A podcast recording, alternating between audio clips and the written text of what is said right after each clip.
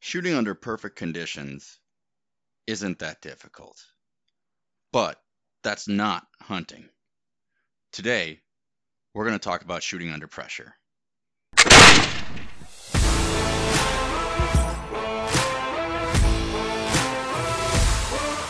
This is the Beyond Hunter Ed podcast, where the focus is on all the questions you wish were answered in the classroom and quite a few more. So whether you're an accomplished lifer or a complete newbie, and you're looking to discuss all topics hunting in an entertaining and unfiltered way, you've come to the right place. I'm your host, Eric Jaitner. All right, so we all have that situation where we didn't make the shot we wanted to while we were out hunting. And let's be honest, anybody can shoot X's all day when the weather is nice, you don't have a pack on, you're able to fully set your base, you're not feeling like your heart's about to explode, you didn't just run up that hill, you're not cold, you're not wet, you're not tired, you don't even have the adrenaline pumping. But let's face it, all of those conditions are hunting. You're going to be cold. You're going to be tired. And whether or not you ran up that hill, the adrenaline's going to have your heart beating at 1,000,000 miles a minute. And that's what you got to train for. So when I was in the military, we used to run drills where we would run and then shoot. Or we would run and then we would work a problem. And the idea was to try to elevate your heart rate. It was supposed to simulate adrenaline. I don't know that it so much simulated adrenaline as it just simulated being tired. But either way, it was going to help. Because in the real world, you weren't going to be just standing there, nice and calm, no big deal. You were going to be breathing hard, and your heart was going to be beating way faster than it normally is. And that was the easiest way to simulate it. So I figured out that the same principle holds true for hunting. And you can go ahead and you can take your backpack, or you can take your tree stand, or you can do a lot of different things at the range to better simulate a hunting scenario. So let's think about it. Like, if you're out hunting, you're not going to have a bench rest with you. That doesn't mean you're not going to have a rest. It just means you're not going to have that perfect nice bench rest. If you can get yourself into prone position and actually make the shot on a bipod, that's going to work. But just think what else you have around you. You've got your pack. Most frame packs you can take off. You can put your rifle on the top. You can lean it into yourself, and there you go. You've got a seated rest. You've got your bipod. I carry a bipod on my rifle, on my air rifle, on my muzzleloader. I think a bipod is an invaluable tool. And just a small bipod. It's just like a 6 or an 8 inch bipod. Doesn't even extend. But the point of it is if there's a tree there, I can kick the bipod leg out, and then I can lean into the tree with my hand on the tree, and it creates a rest using the tree. Likewise, using my pack, if I lean my pack into it and that bipod's down, it catches on there. Well, that creates a nice solid rest. If you do have a fallen tree or a rock, you're not resting your rifle on that tree or that rock. You're more able to get a level, flat, supported shooting platform. And hey, everybody's seen it. And if you got a really good buddy, if push comes to shove, just tell him to plug his ears and use his shoulder. It sure beats shooting freehand. Okay, so other than manipulating the position you're going to be shooting from, something else you need to work on at the range is shooting with your gear on. Like I said, anybody can shoot X's all day long in shorts and a t-shirt on a nice sunny day where you might as well be out sipping a beer and sitting by the pool. That type of weather, though, is not hunting weather always. Sometimes you get lucky and it is. But even then, you're probably going to be cold in a much thicker gear. So the big ones you're going to want to look at is your backpack. I've noticed having a backpack on while you're trying to shoot, especially with archery equipment, makes a big difference. It really does force you to focus on your form and to actually focus on follow through and making a good shot. The other thing that you're going to want to look at is going to be your clothing. What are you going to be wearing in the field? You're probably not wearing shorts and a t-shirt and flip-flops. You're probably wearing an insulated jacket of some sort. Maybe you got your soft shell over a puffy jacket, something like that to keep yourself warm.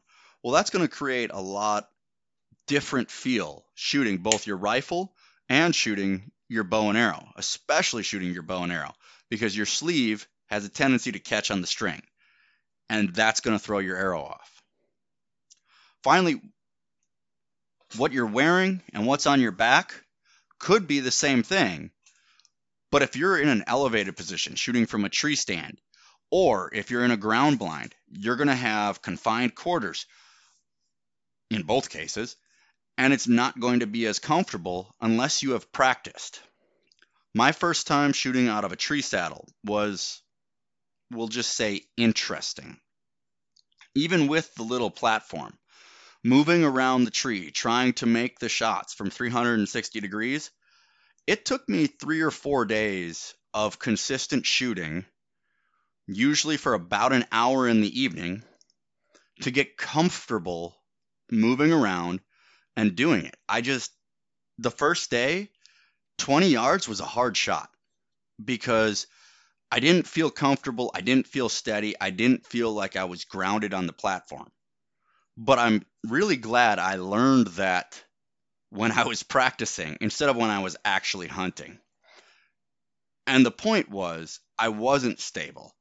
I didn't take as much time locking myself into the tree to make sure that my platform, my base, was stable. So it was basically like I was trying to shoot from a moving platform. That's like trying to stand on a boat and shoot at something. You're moving, it's moving, everything's moving, and you're trying to make a pinpoint accurate shot. It's really not the best scenario. So instead, I realized that I had to really use my feet to lock myself into a specific position while maintaining the proper T form so I could make a shot. And even then, if the wind blew or whatever and it moved the tree, yeah, you're still moving, but you're not moving as much as when you're just on your 2 feet. Even the same thing when you're shooting from a tree stand, just forcing yourself to understand how to hold still and get your body in one position that's not your normal shooting position, but then execute the shot. I highly recommend shooting from a tree stand if you're going to be doing it. A ground blind, the same thing, because you have cramped conditions, especially if you're shooting archery. You've got to figure out how to draw that bow back inside that tent and make a good shot. And remember, it's going to be dark in there. Make sure you can see your pins. Make sure you have your fiber optics set up to actually gather enough light to see your pins so you can put a good shot out there.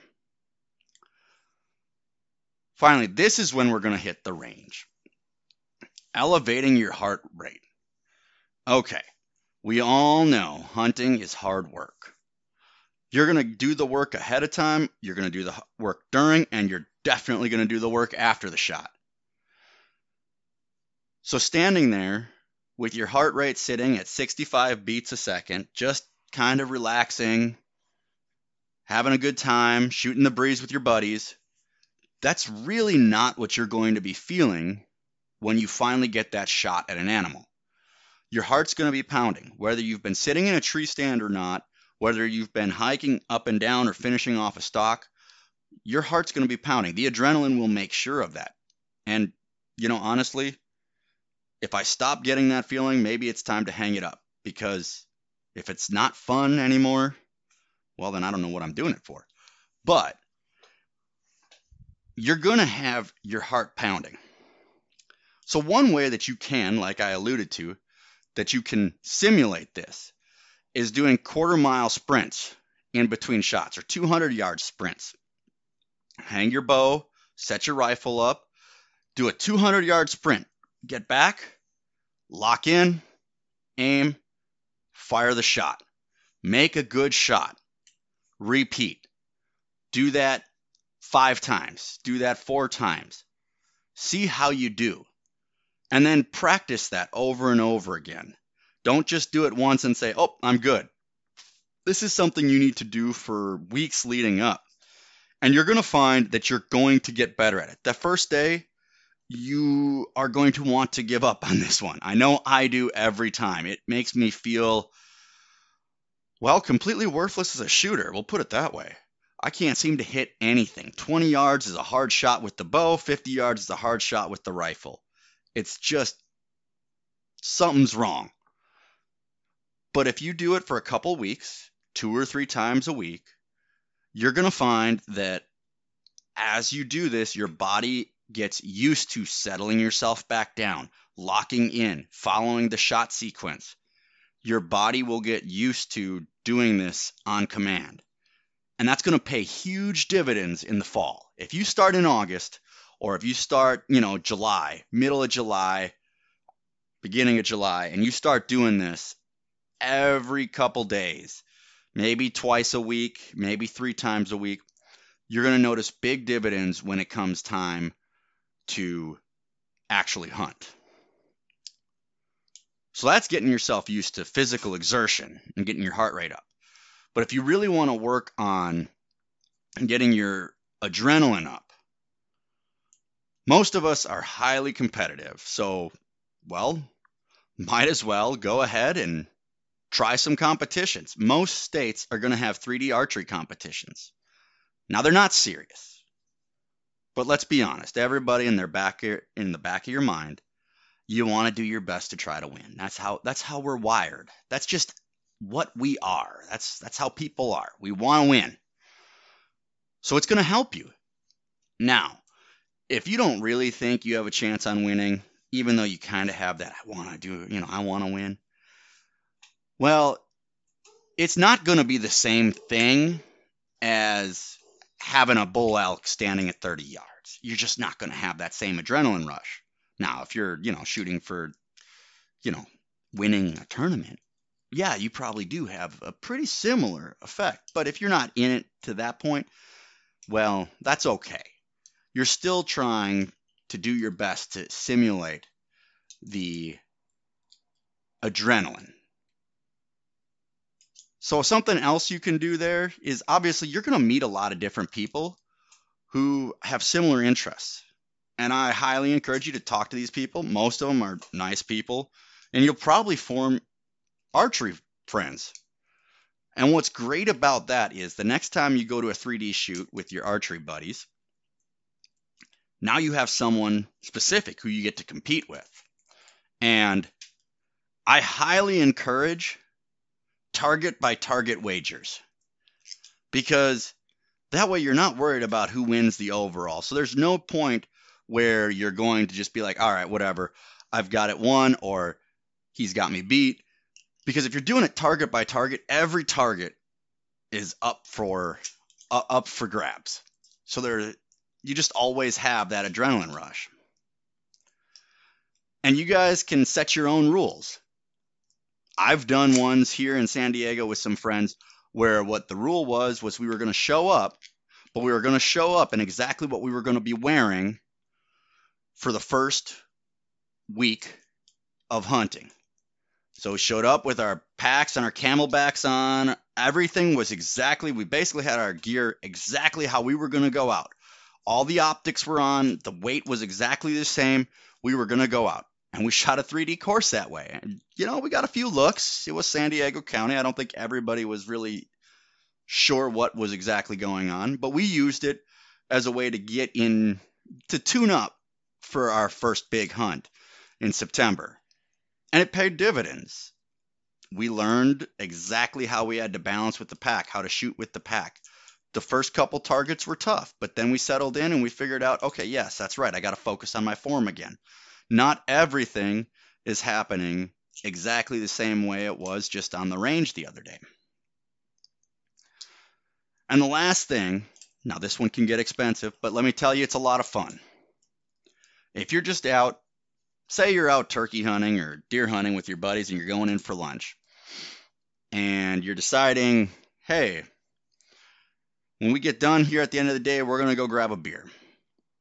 Well, a fun game we used to play, me and one of the other guys I was in the Navy with, we would do the closest to the rock or the closest to the tree stump wins.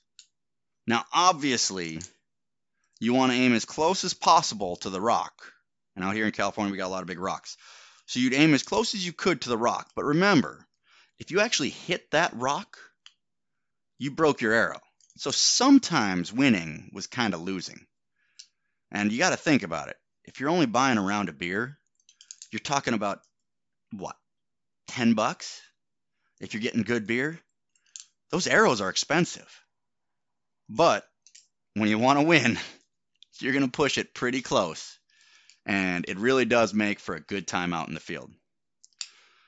So that about covers it. These are some things that you can do during the off season or during the hunting season to make yourself more effective in the woods when it's actually time to make that shot. And I'll see you on the next episode. Thanks for listening to this episode of the Beyond Hunter Ed podcast. And as always, if you have questions, please email us at questions@beyondhuntered.com, or you can find us on the web at www.beyondhuntered.com.